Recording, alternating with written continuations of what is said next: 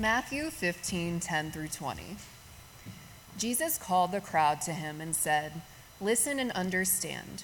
What goes into someone's mouth does not defile them, but what comes out of their mouth, that is what defiles them.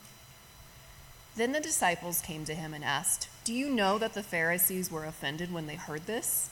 He replied, Every plant that my heavenly Father has not planted will be pulled up by the roots. Leave them, they are blind guides. If the blind lead the blind, both will fall into a pit. Peter said, Explain the parable to us. Are you still so dull? Jesus asked them. Don't you see that whatever enters the mouth goes into the stomach and then out of the body? But the things that come out of a person's mouth come from the heart, and these defile them. For out of the heart come evil thoughts murder, adultery, sexual immorality, theft, false testimony, slander. These are what defile a person, but eating with unwashed hands does not defile them. Amen. Well, welcome everybody. it's a real quiet welcomes back. I appreciate it. It's so good to be with you this morning. Uh, thanks for braving the snow and making your way here. Hope your holidays were fun, restful, maybe, not too stressful, if that's all we're going to hope for. Uh, today, we are beginning a brand new series entitled Heart. And over the next six weeks or so, we're going to be exploring practices that form in us a heart of God shaped love. You can see this kind of conversation happening in the words of Jesus from the text this morning, talking about what is in a person. The Hebrews and the scripture writers often talk about the heart as the very center of a human being, the very center of a person. They knew that it was an organ that like pumped blood, but they also saw it as like the locus of a person's identity. And so, over the next couple of weeks, we're going to be talking about practices that form in us love. Practices that shape us, that deepen us, that ground us, that grow us, that participate in our transformation. And if you've been with us for a while, we often start the new year with a practice oriented kind of conversation. Last year, we began the year with the Sermon on the Mount, looking at the way of Jesus and the practices that Jesus gives to his community.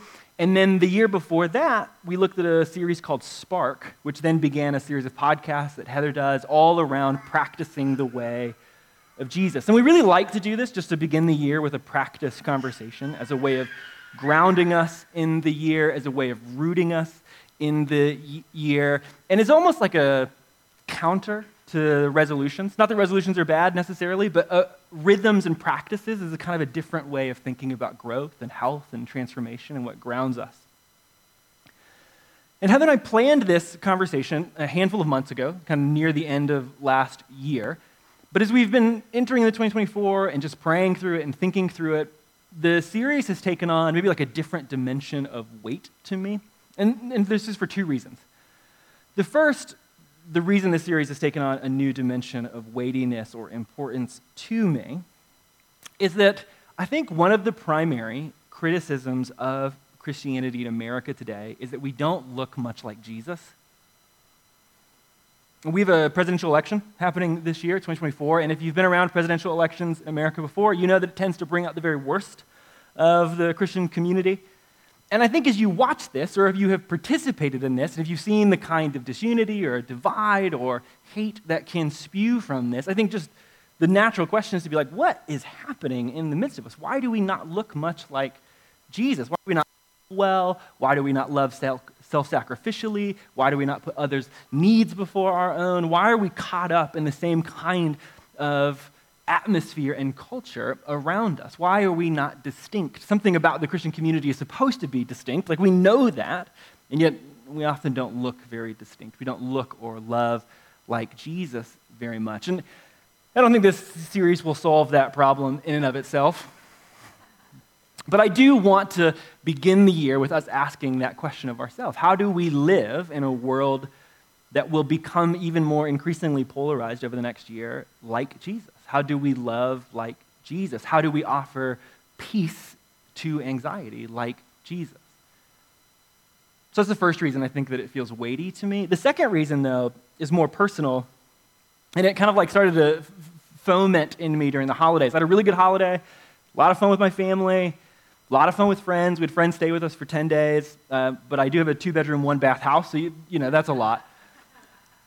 And something was revealed to me in that process that I did not love all that much to be revealed, which is uh, I did not like how quickly I became annoyed at people I love very deeply.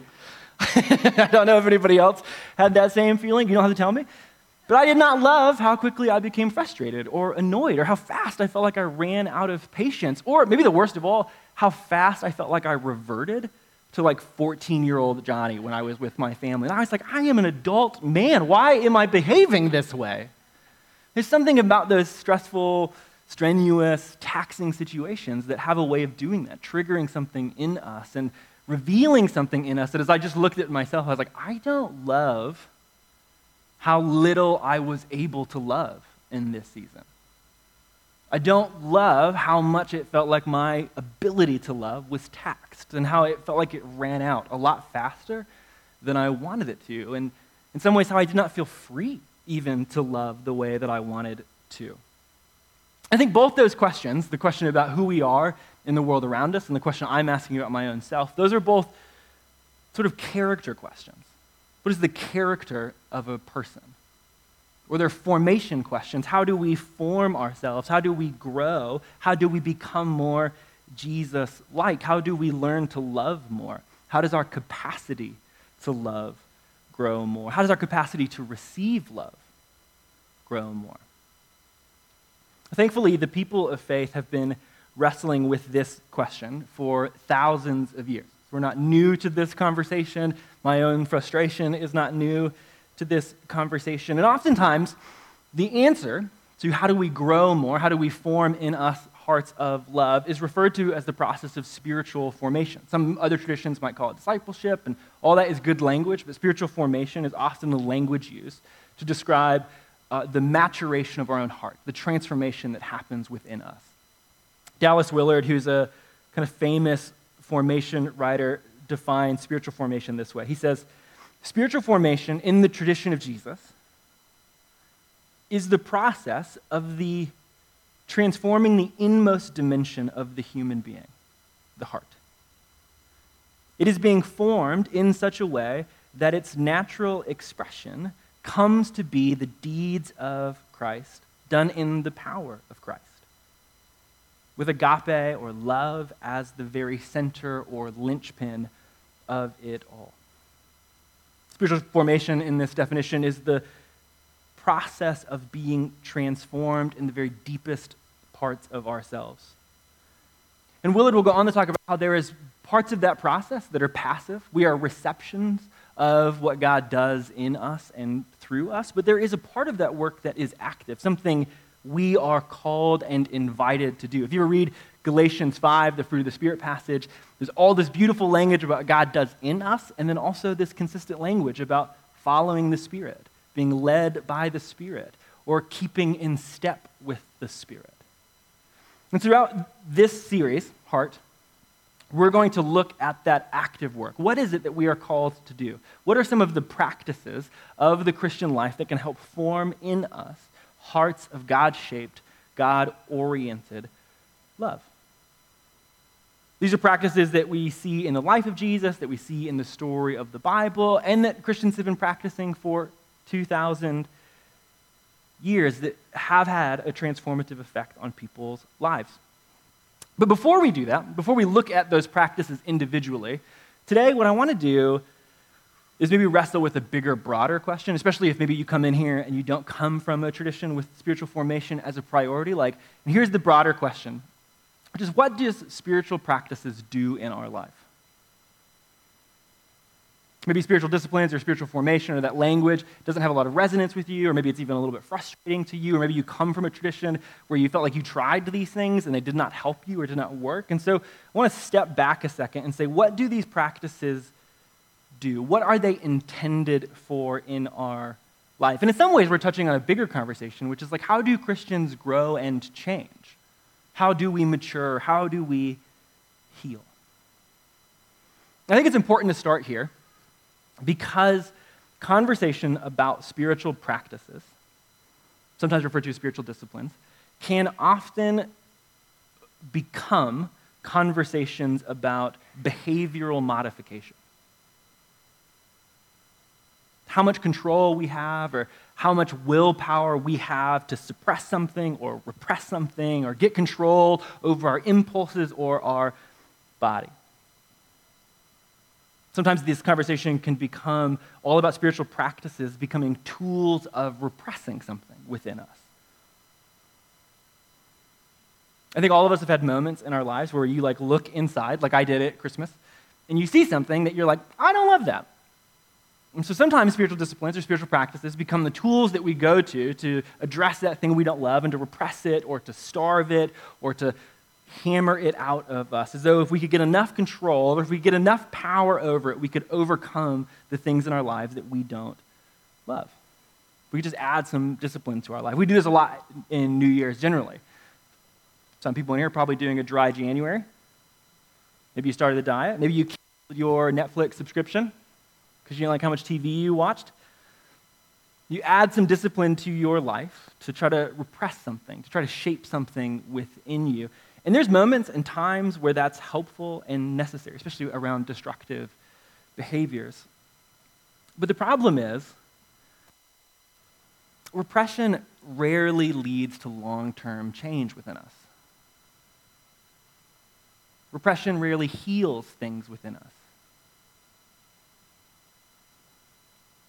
Repression rarely changes desires. One of my favorite examples of this is uh, in the 1800s, a group of Christians, mostly women, began what is often referred to as the temperance movement. And it was women who had experienced firsthand the dangers and problems of alcohol. I was doing some research on this era, and they say that the average man 15 years and above was drinking 88 bottles of whiskey a year. That is a lot of whiskey. I like a glass of whiskey, that's a lot of whiskey. so you're experiencing firsthand the destructive power of alcohol in their life. And so, what do they do? Well, they begin a movement referred to as prohibition to legislate and lobby for the control of alcohol. Question Did people stop drinking alcohol during prohibition? They did not. did not. Al Capone's famous. You know, like you have these moments in time where we understand that repression, control, legislation, though maybe effective in short term moments, lacks the power to change us long term. I think the same thing can often happen with spiritual disciplines.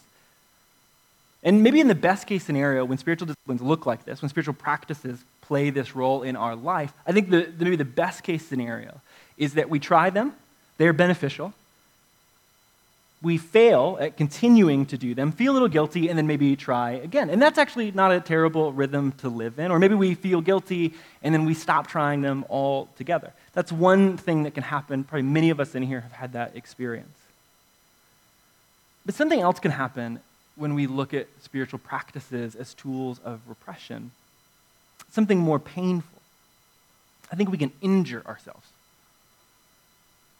Good things can be destructive. Like if you go to the gym and you do too much weight or you run on a torn ligament, what was already hurt can get more wounded. You put too much weight on an existing wound and you can wound it even further. Shame can compound, isolation can increase, jealousy can twist into resentment.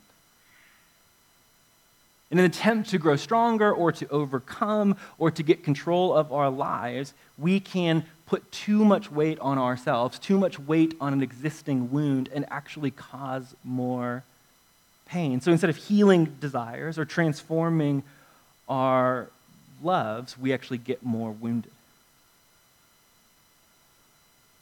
So, spiritual practices are not tools of repression. If they can't be that for us, if that doesn't lead to lasting change, then what is the purpose of spiritual practices?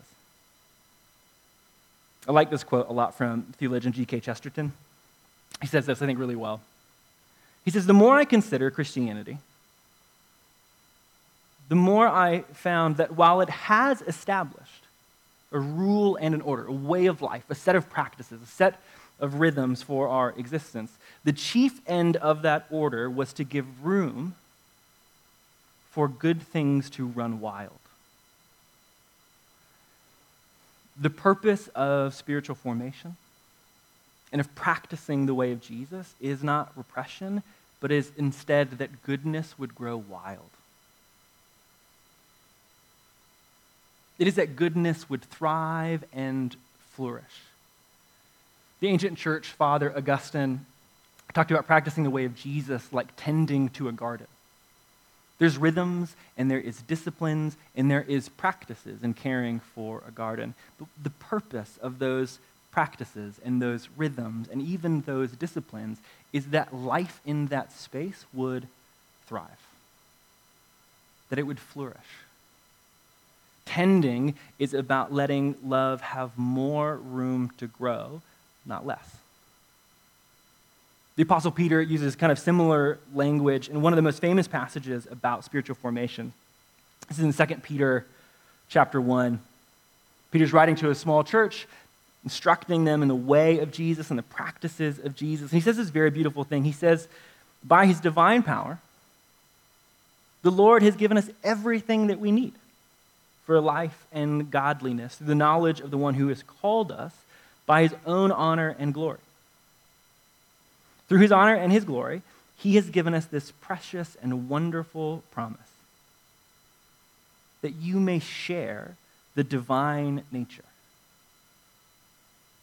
and escape from the wor- world's immorality that sinful craving produces. Peter's like, You've been given everything you need to participate in divine nature. What is the divine nature? Well, the writer of uh, 1 John would tell us it is love. Everything that we need to participate in love, to grow and thrive and flourish in the reality of love. Missio, that is what I want for my 2024.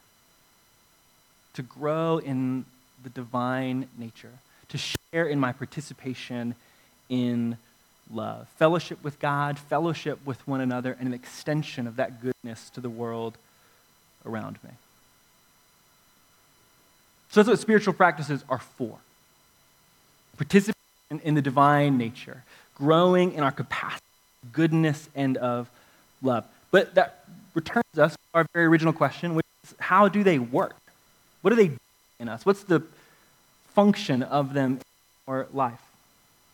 How do they help us grow in love or share in God's nature? And there's probably a lot of good answers to the question, honestly. But for the sake of our conversation today and going forward, here's what I think is going to be the primary answer. Is that spiritual practices help us see, receive, and grow aware of the love of God.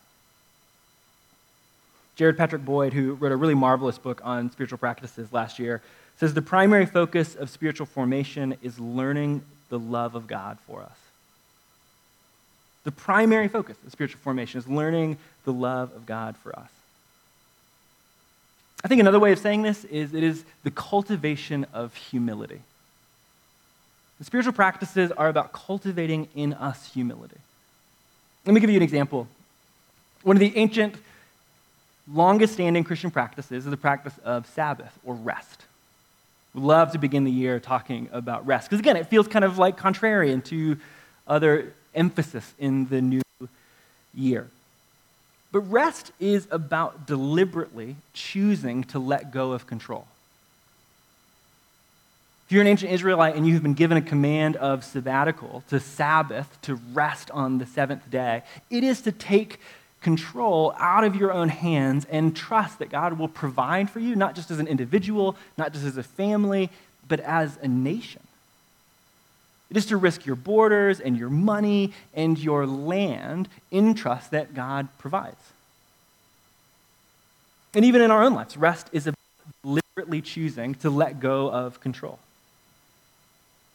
It is about choosing to acknowledge and live into our own limits, not overcome them.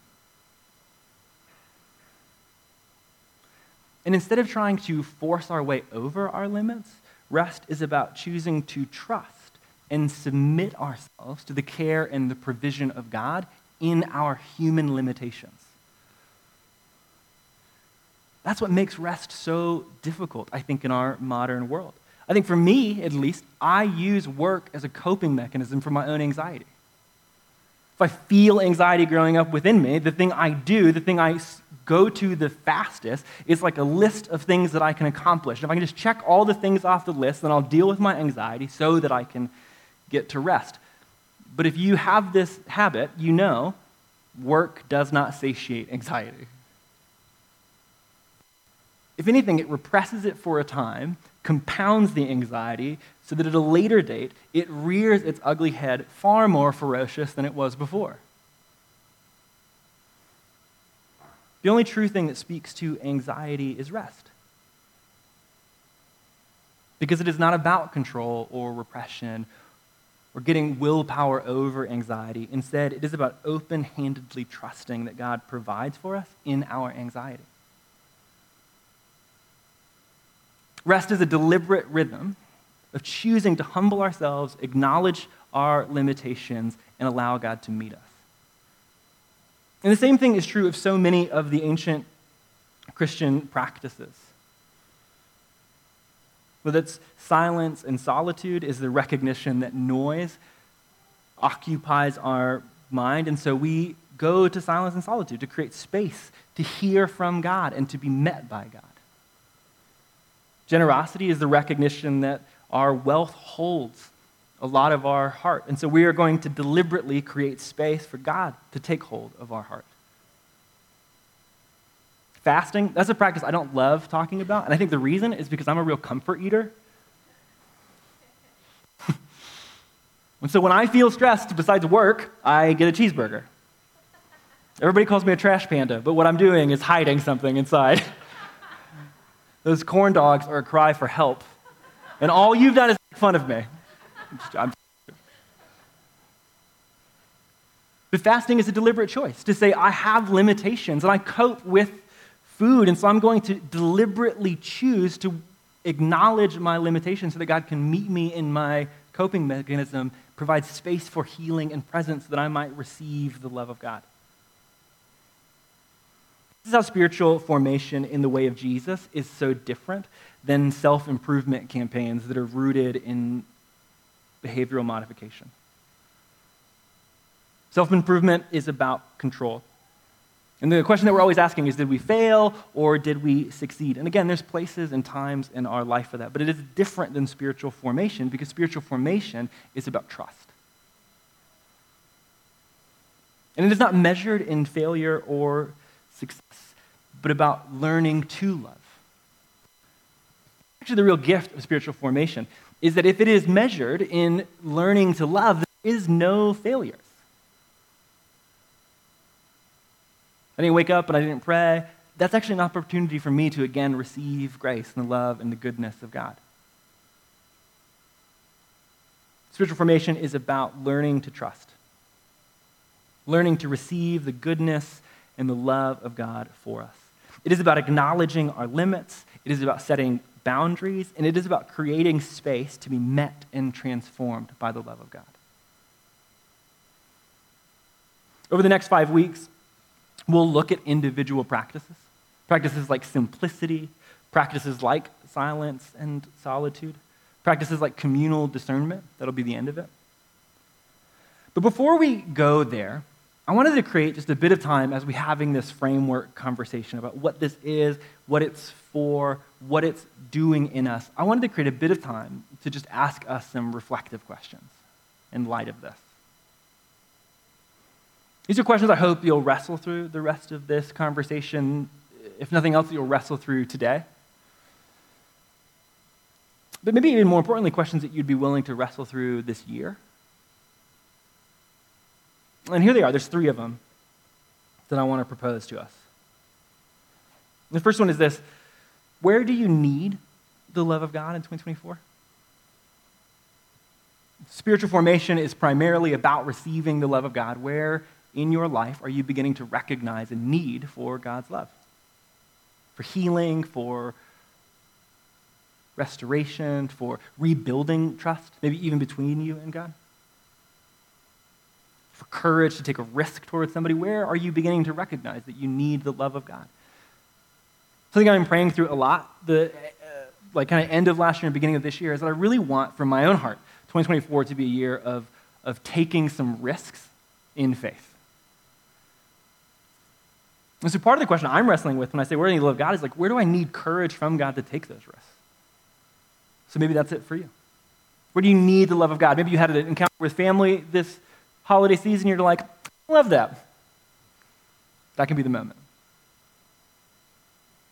Question number two How can you create space to hear and receive the love of God in 2024? We'll talk through specific practices going forward. But my mentor, a guy named David Fitch, always says the practices aren't really the point, practicing is. Creating space of presence is the purpose of the practices. And so, how can you create space to hear and receive the love of God? For me, in some ways, this is a, a, a way of re looking at my spiritual practices, less about my own knowledge, less about control, less about self improvement, and more about moments to receive and hear from and encounter the goodness of God. And so, how can you create space to hear and receive? Maybe that's rethinking some of the practices you already have in your life. Maybe it's creating moments in your day. And then here's the final question Do you trust God to meet you in love this year? I just want to tell you it's okay if the answer to that question is a bit shaky. And if it is a bit shaky, that actually might be revealing in some way the answer to question one. Maybe it's hard to believe that God will meet you in love this year. And so when we go back to question one, where do you need the love of God? It's in rebuilding trust, developing faith, knowing that God is for you and with you. Maybe you need God to meet you in small, early ways to develop this sense of connection and trust so that you can risk even more. So, do you trust God to meet you in love this year? Mister, I want you to take these three questions and bring them to this table as we gather to worship here. We gather the table every single week as an answer to these questions. To remind ourselves that God does meet us in love again and again. And God wants to heal the images of God that we hold in our heart that deny that. God wants to give us the courage to risk again and again. God wants to heal those places of desire in our heart that sometimes move away from Him. And so as we worship together, Missio, would you bring these three questions to this table where God meets you in goodness and love as a reminder that God always meets you in goodness and in love. Let's pray. Jesus, thank you that you meet us.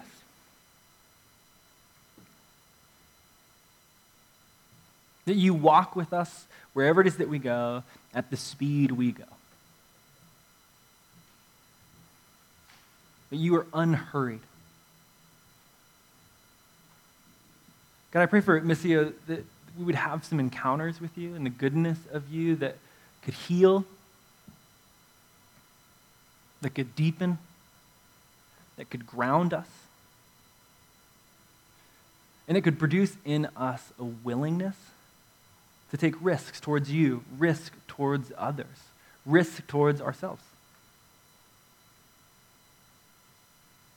That would empower us to love like you do. Out of the depth of you, the goodness of you, would we extend it to the people around us? Jesus, we pray these things in your wonderful name. Amen.